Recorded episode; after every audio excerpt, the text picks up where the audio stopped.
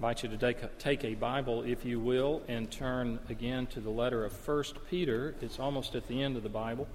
If you're using a Pew Bible, it's page 1015, which brings us to chapter 2 of 1 Peter.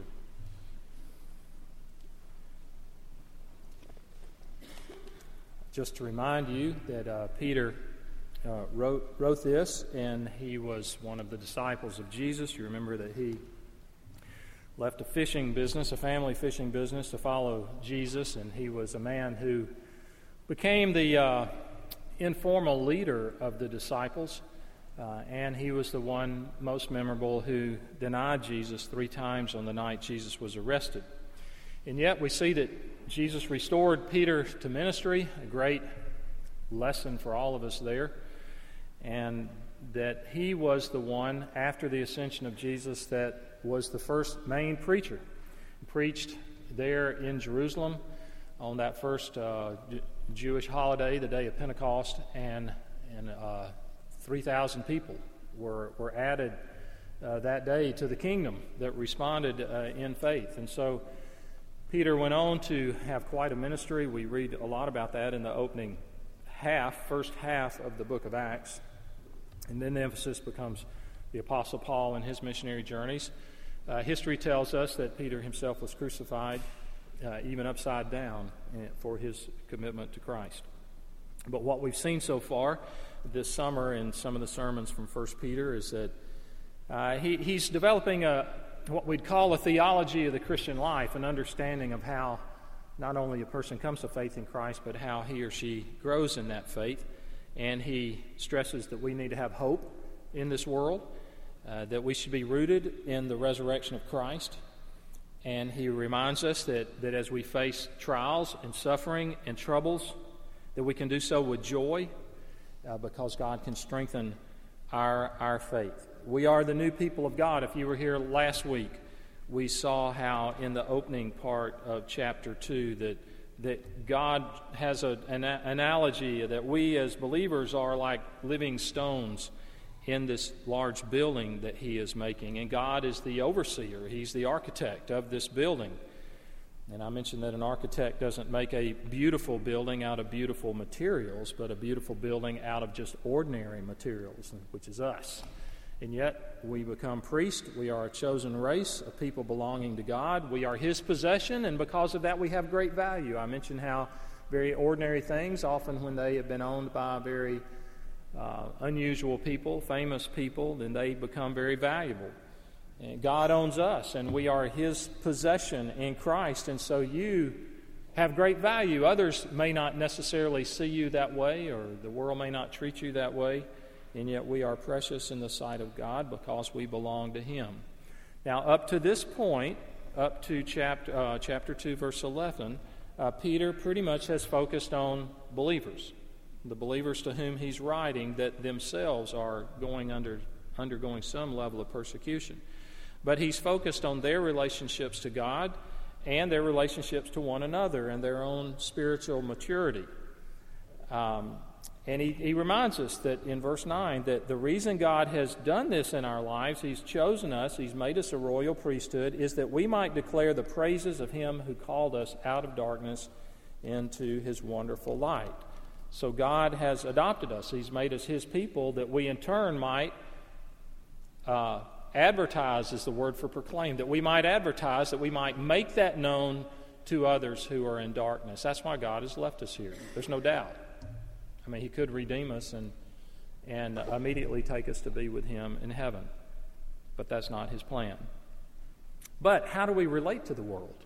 That's where this chapter is going to go now. How are Christians to live in relation to a hostile culture? As theirs definitely was, as ours is growing more and more, more so almost by the day. What should your attitude be toward it? Now, let me ask you a question, those of you that are older. I'm 58 years old. I mean, yesterday I can remember things from my childhood like they happened five minutes ago. But let me ask you something, those that are older, my age and older. Can you imagine being a seventh grader today and trying to figure out how to live this stuff in today's culture? That, if you think about that for a long time, When every means of popular communication, music, television, movies, is all going in a different direction, and it's saying, no, this is normal, this is normal, this is normal. Oh, what you believe over that? Well, that's, you hate people and, and you're abnormal. And, uh, and people like you shouldn't exist. You're just a bigot. Or whatever it might be. Can you imagine? I think that's why so many get disillusioned, say it just it can't fit real life. Well, it can. It can. And this passage will help. This passage helps a great deal. Well, look at verse 11. We're just going to look. Have I read it yet? Have, okay, I haven't. Okay. I told you I'm 58. Beloved, I urge you as sojourners and exiles to abstain from the passions of the flesh which wage war against your soul. Keep your conduct among the Gentiles honorable, so that when they speak against you as evildoers, they may see your good deeds and glorify God on the day of visitation. Be subject for the Lord's sake to every human institution, whether it be to the emperor as supreme, or to governors as sent by him to punish those who do evil and to praise those who do good. For this is the will of God, that by doing good you should put to silence the ignorance of foolish people. Live as people who are free, not using your freedom as a cover up for evil, but living as servants of God. Honor everyone, love the brotherhood, fear God, honor the emperor. Now, I'm going to focus on verses 11 and 12. This is part one of a two part sermon on the powerful witness of Christian submission. But we really won't get to the submission part until next week. Beloved, I urge you as sojourners. Note, uh, note how he addresses them. Beloved, he doesn't write to, to be critical toward them, to be harsh toward them. This is a pastor. He loves them, he's concerned about them, he's a friend. And so when he says beloved, he he meant that. He loved these people. If you and I are to influence others for Christ, in any way, there must be a basic love and concern. It would seem obvious, but sometimes, I don't know about you, but I can be around Christians or professing Christians, and they give the impression to me that they can't stand people. They, the perfect life to them would be to have no contact with anybody.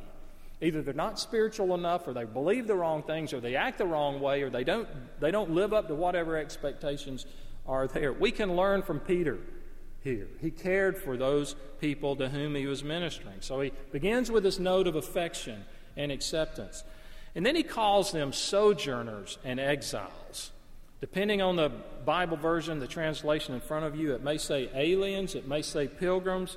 Essentially, they mean the same things. But he says, I urge you as sojourners and as exiles. When you urge somebody, you're not just inviting them to something, you are pleading with them to do something. An exile or a pilgrim or a sojourner or an alien is a person who's living in a foreign country who is not a citizen of that country. That's what he means. You're living somewhere, but you're not a citizen. It's not a tourist who's just there for a little while and then plans to go back home. An exile or a sojourner is there more or less to stay. They're going to stay put in that foreign land pilgrims in a foreign land. He says that because our citizenship, believer, is in heaven. That's the emphasis here, that we are living, we are not there yet. We will eventually get there, but that's where our citizenship, that is home. Now, many of you have traveled cross culturally to other countries and and, if you've grown up here in the United States, and I've been around missionaries enough and taken short term mission trips enough to where they talk about the importance of trying to figure out the cultural keys, the cultural keys in another culture. What, how do things work here? Far beyond the language, but what's the underlying assumptions? Some of us are going back to Haiti in several weeks. And I can promise you, there are no cultural keys there. Somebody threw the keys away long ago, trying to figure out how this, how things work, how it moves. It's difficult. Well, here we are exiles.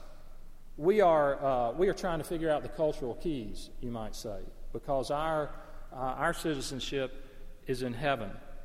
Now, the minute you come to faith in Christ, the minute a person is converted, when they come to believe the, the bad news and the good news that, that Jesus lived a perfect life and he was the Redeemer the Messiah that God sent, and when he died on the cross, then the crimes that you and I commit against God, that the sins we've committed against him, that Christ took the sins of his people on him, and he was punished in their place. He's put to death, showing that he truly paid the penalty for sin, which was death. Three days later, he raised physically, bodily from the grave. He appeared to hundreds of people over a 40 day period before he ascended to the right hand of God, declaring that he's victorious over sin and over death. And now, when we believe that and we trust in that, we become his children, and we then are immediately made citizens of heaven. Uh, we become, at that moment, exiles. And I'm not talking about exiles from the United States or exiles from Canada. I'm talking about exiles in this world, that this world is not our home. So you should recognize who you are as a believer, a citizen in heaven, and what you are not. You're not a citizen of this world. Therefore, you will feel strange as though you don't belong. Well, how then should we live? Back to the seventh grader facing today's culture, back to the 40 uh, year old trying to make sense of the Christian faith in today's culture that's just battling you on every front.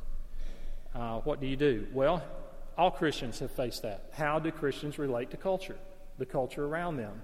And historically, there have been three basic approaches.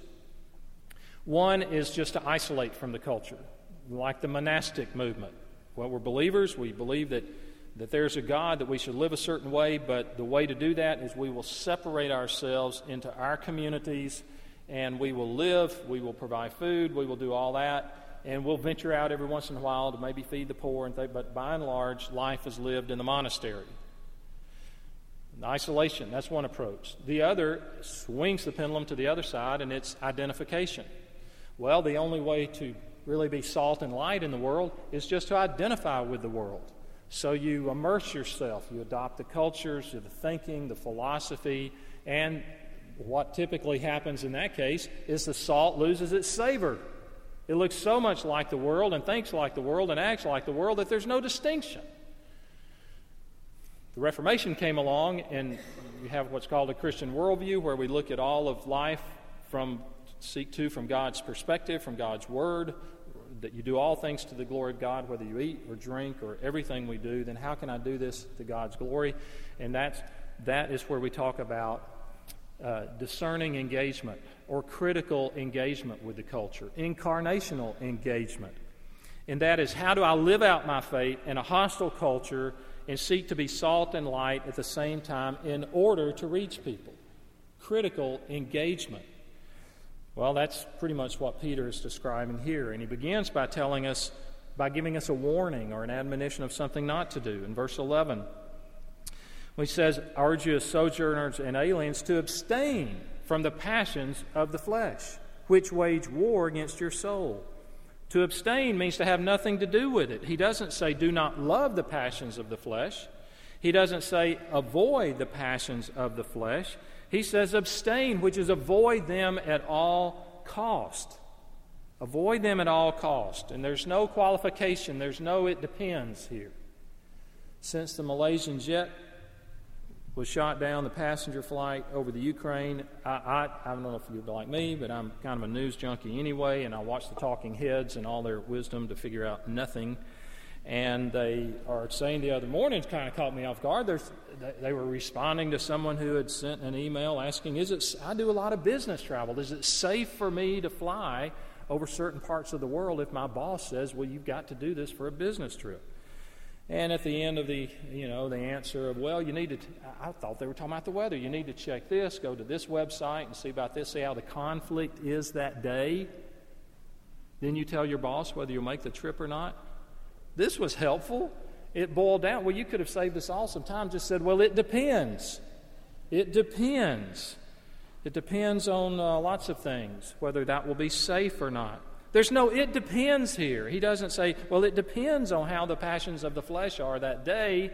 No, it's just a blanket. Avoid these, abstain from these. Now, what are the passions of the flesh? Before you immediately assume, well, he's just talking about immoral sexual matters, it's much broader than that. Okay, this phrase is much broader. Passions of the flesh essentially means the desires that you and I have, which are of the world, that displace the lordship of Christ in our life. So it can be anything, it can be something good. It's not necessarily something sinful in and of itself. It can be craving for success. It can be craving acceptance by others. It can be accomplishment of a goal of education or someone that says, Well, I just, I just got to be married or my life won't have meaning or I'll, I'll always be less than I should be. It can be anything like that. And he's saying avoid those and look at the terminology why they wage war against your soul. This is not a game. You have a soul that will never die. Uh, it is who you are. God gave you that soul, and your soul is your most important possession, so to speak. That's why Jesus said in Matthew 16, What will it profit a man if he gain the whole world and lose his soul? For what can a man give in exchange for his soul? And if the soul is lost, the whole person is lost. There's no way to negotiate it back. When this war against the soul is over, it's over. And our world, our culture, here's one way of worldly thinking, is totally consumed with the temporal, with the here and now, how something feels, how something looks, how you feel and look right now, and temporalness, temporal, what you had how, what you drive, what you, where you live, what, what you have, the, the honors you get. There's no interest or even acknowledgement of the eternal, the fact that this is just a blip on the screen. When I was in college, I heard a person lay it out like this If this could be all of time, and from eternity past to eternity future, and your life is one dot on this long line, just a tiny dot, the finest point that could be made, that's your whole life. Whether that's 50, 80, or 95 years, that's it. What are you going to do with that? You know, how will you invest that small thing? Now, the interesting thing is, this war, these passions of the flesh, are all unique. My battles are not your battles. Your battles are not my battles. It probably varies to some degree with all of us. I had that brought home to me right out of college my college roommate for over two years. Uh, well, let me tell you about my. I grew up. Uh, my father and my mother both were uh, from impoverished backgrounds. Now they were depression kids, but they were not privileged at all. They, their families pretty much lost everything during the depression. So I heard my dad my whole life, though he went on to become a lawyer and a judge. He would talk about his keen memories of having two shirts to wear throughout high school and being sent to live with relatives down in Florida because the, his mom and dad, and he was an only child, could not feed him. So some of you know what I'm talking about by your own experience. Well, in they he his family pulled together everything to get him through law school, which back in those days you didn't get an undergraduate degree and a law degree, you just got a law degree. So his father, who never had more than a fifth grade education, was just elated when my dad graduated from law. It was just, they, it was a dream come true. My mother was one of uh, like seven kids, and she had to work from the time she got out of high school. So she never went to college until I got into junior high school. And she'd always she was she was smart, real smart, and a, uh, a reader, read all the time. So she went back to school because she wanted to teach in a Christian school and she wanted to teach English and history, which she did. So, as a high school junior, I attended my mother's college graduation from Jacksonville State University over in Alabama. I'm telling you that because when I went to college, my closest friend, and he's still a close friend to this day, I just talked to him about two weeks ago on the phone, grew up in Mountain Brook. Do I need to say more? Okay, if you know Birmingham, you know Mountain Brook, it, it would be like Buckhead uh, to a certain extent, but it, it's old money. uh, uh, so he uh, very had become a Christian through young life in high school. We both arrived at college and we were committed to Christ. Uh, and but there was a huge difference between us. Though we were the same age, his father had died when he was about in the eighth grade. So he had had to become the father of that family his mother, an older sister, and a younger brother. I would come back to the apartment and he would be reading the Wall Street Journal. He kept up with all the family stocks. He invested those stocks and he, and he kept all the, did all the taxes for the family. He would do all the income taxes there at the desk in, in our apartment. And when he was growing up, he told me that he had one of two goals. He, his goal was to be one of two things, and he was not joking in the least President of the United States or Supreme Court Justice. And when I would grin, he wouldn't. He was dead serious. He had that kind of confidence that I think God's going to put me in one of those two positions. So we uh, make a long story short. Uh, I had to go to college next extra semester while we're here taking a victory lap. and he goes on to Vanderbilt Law School. At Christmas time, uh, he and I and some others organized a large ski trip to Colorado. I told you some Young Life and ski trips to Colorado were their staple items, so that was he would organize these things, and and and some of us would go free because what everybody else was paying. So there was a, uh, a capitalist angle to it. After they all left, we, we left them at Winter Park. The bus comes back. He and I and another friend, another guy, we uh, we're going to we've got several days before school starts, so we're going to drive um, to different ski resorts. So it's, it's real late. The bus with the big group heads back. We leave. Terrible weather. This is between Christmas and New Year's. And we're driving through all the snow and everything. And we drive into Vail like at 11 o'clock on a certain night, no reservations. We're college students, right? You don't think about reservations. Uh, even, even he didn't think about that. We get to the counter at some condo or hotel, I can't remember, it was late at night, and the guy says, Wait a minute, you drove into Vail with no reservations? That's what the guy told us. Well, he gets on the phone. I guess he felt sorry for us. And he finds us a room at the biggest resort they had out there at the time. So we go and we stay there, and we're on the slope the next day. And then that night we go out to eat, and we're walking around the village. This is long. This is ancient history. And uh, he he was kind of agitated. And the next morning we wake up and he says, "I got to get out of this place. I've got to leave." Well, what he meant was the materialism and all the posturing and all the expensive fashions at that place at that time, and I haven't been since then, but I assume it's the same. Uh, it was doing a number on him. He, was he was in warfare. This is what I was living for. His values had changed, and he was in exile in a foreign land. But it was, it was really spiritual warfare for him. And so the next day he said, We're leaving. So we drove to Crested Butte without reservations, but that's another story. I didn't even notice the things he was talking about. I had other problems and still do, and many of them. But that was not that was not a battlefield I was facing, but it was waging war against his soul, and I'll still hear him reference that. So our battles may all look different, but we've all got them and Peter says, abstain, abstain from fleshly lust, those things that are waging war against your soul. Let's move on. Verse 12. Then he gives kind of a positive thing to do. Keep your conduct among the Gentiles honorable. Honorable. R.C. Sproul is reading his book. He says that this word seems to belong to a former era. We rarely refer to someone today as honorable. We probably should, but it's kind of like we don't use that word. But we find it in the Bible, we find it often in the Bible. Think of the Ten Commandments honor your father and mother. And so, this concept in the Bible of honor, it goes beyond respect. It's to bend over backwards to show respect for another person. The closest we have today is in a court of law. There, where if you're in a court of law, I was on jury duty recently, you communicate honor with your words, with your mode of communication, even your body language to your honor, the judge?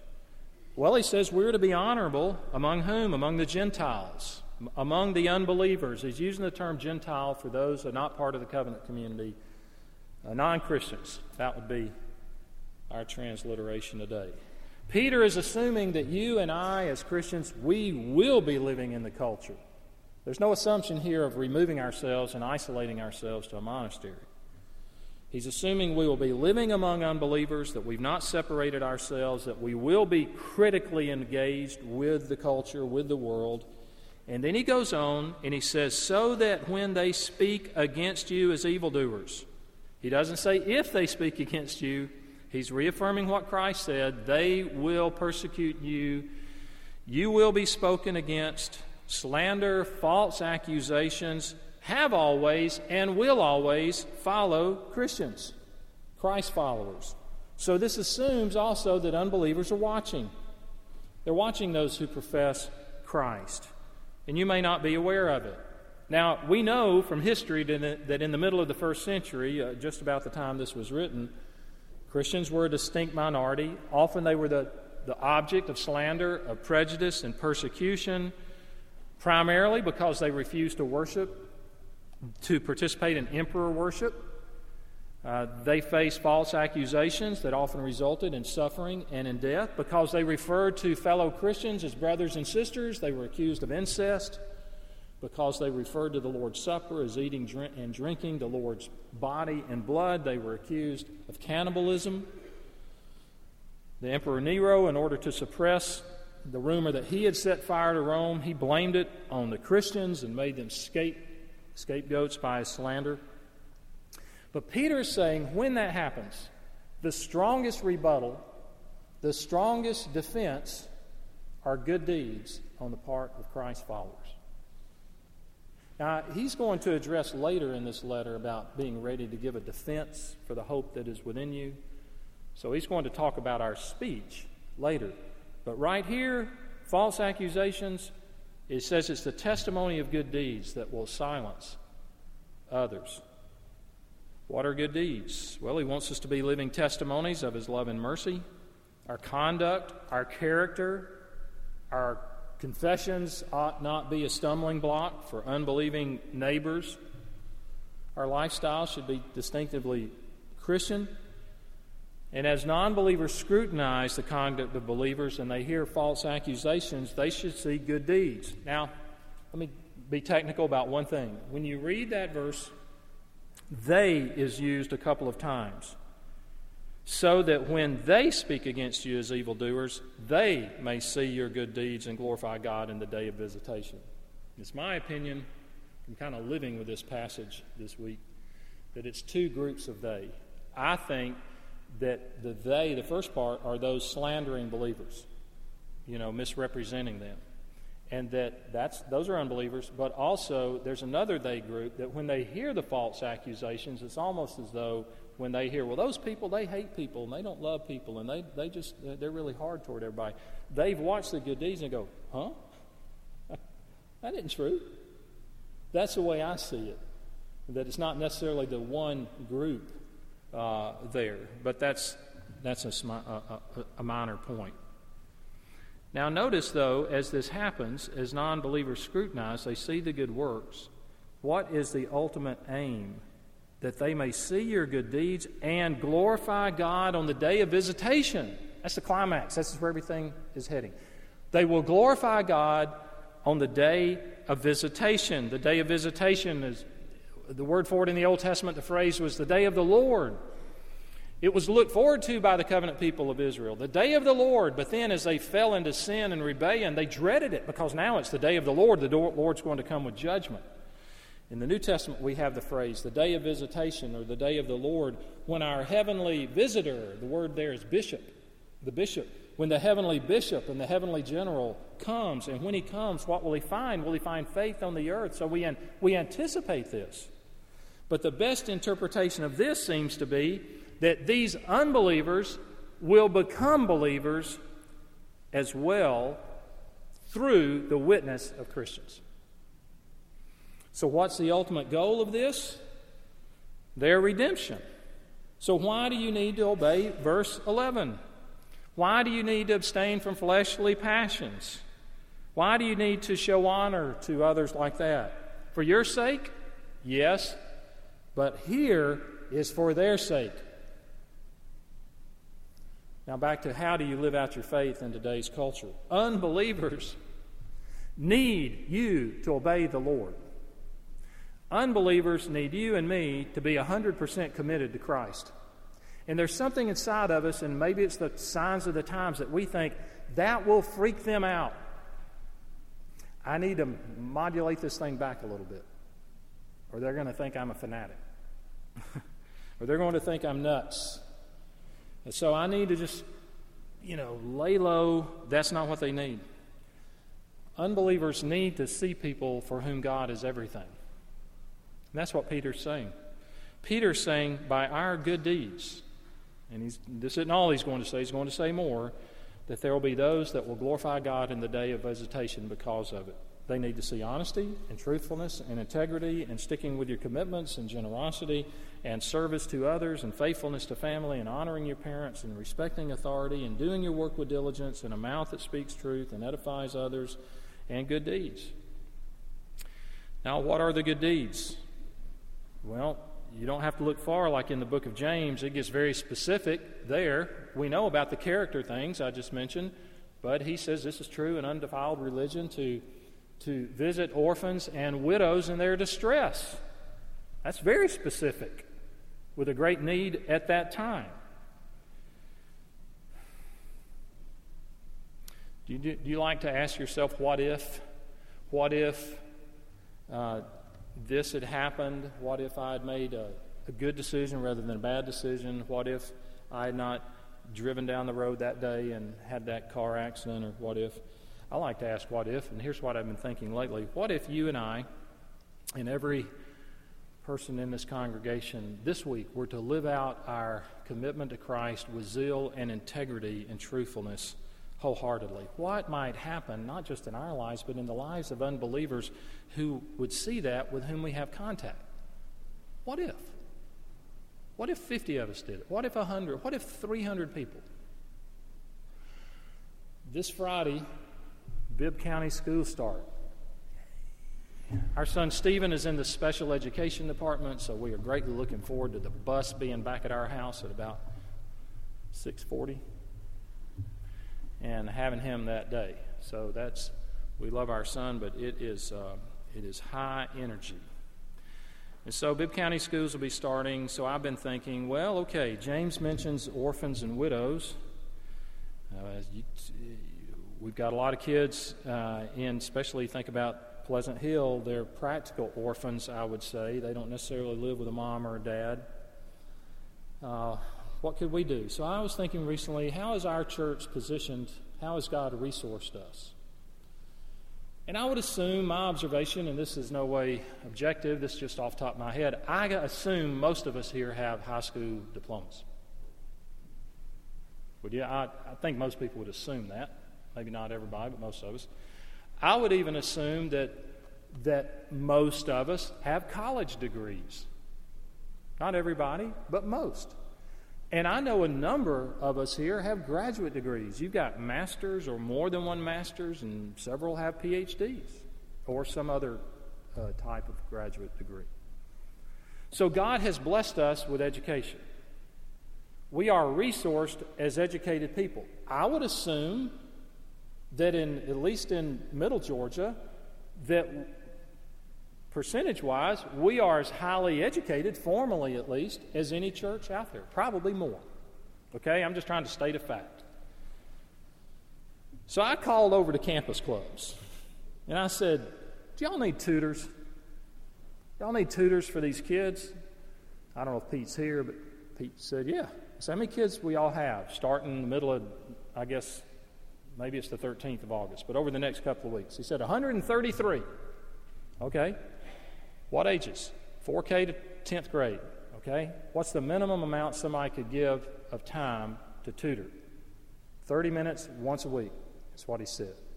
I hope he was right, Robin. I see you back there. Robin's the director. And he said 30 minutes once a week. I said, You offer any training? He said, Well, we kind of, people just want to hang out with kids and be a volunteer. No, but he said, We'll get you set up. All you're doing is helping them with their homework. So I was thinking, well, what if 10 of us or 50 of us volunteered next four months between now and Christmas just to go tutor? Um, I was told by somebody after the first service they tutored once 10th grade math, and that was a huge mistake. They couldn't even study it themselves. But maybe you could do 4K reading or 5K. Right? Can you carry? Let's get real. Can you handle a crayon? Well, I'm going to volunteer. And I'm kind of nervous about it, so I want some company. So, how about volunteering and pray with them? You say, well, wait a minute, now you're specifying what's a good deed or not. I'm not imputing motives. I don't know what your motives are. Uh, you'll sort that out between you and the Lord. But there's a need there. There's a need in something we can do that God has probably equipped most of us in some fashion or form, if our schedules work, uh, that, that we can do that. Uh, imagine if you could tutor. Imagine if you pray before you start the lesson, saying, Lord, help, help little Sam here to learn this, and I'll try to help him. Help me to learn it too, Lord, as I try to help, help him. What if 10 of us did that the next four months? What if 25 or 50? How might the Lord use this in the lives of these children or their relatives who might then come to glorify God on the day of visitation? So here's my point. I'm ending, I'm finished. Isn't this exciting? that what you and I do in the name of Christ might be instrumental in someone else's eternal destiny. And that is what Peter is saying right here in 1 Peter 2 11 and 12. Let's pray together. Our Father, we give you thanks and praise that you have left us here that we might proclaim your excellencies among those who don't know, that you might transfer people from the domain of darkness to the kingdom of light, that you might use us toward that end in this culture that grows ever darker. But great opportunities now, Father, to serve and to lift up your name and to show forth Christian, true Christian uh, compassion. Uh, lead us, guide us, help us to be faithful servants who are ready, who are ready, and have our lamps trimmed for when you do return on the great day of visitation. In Jesus' name we pray. Amen.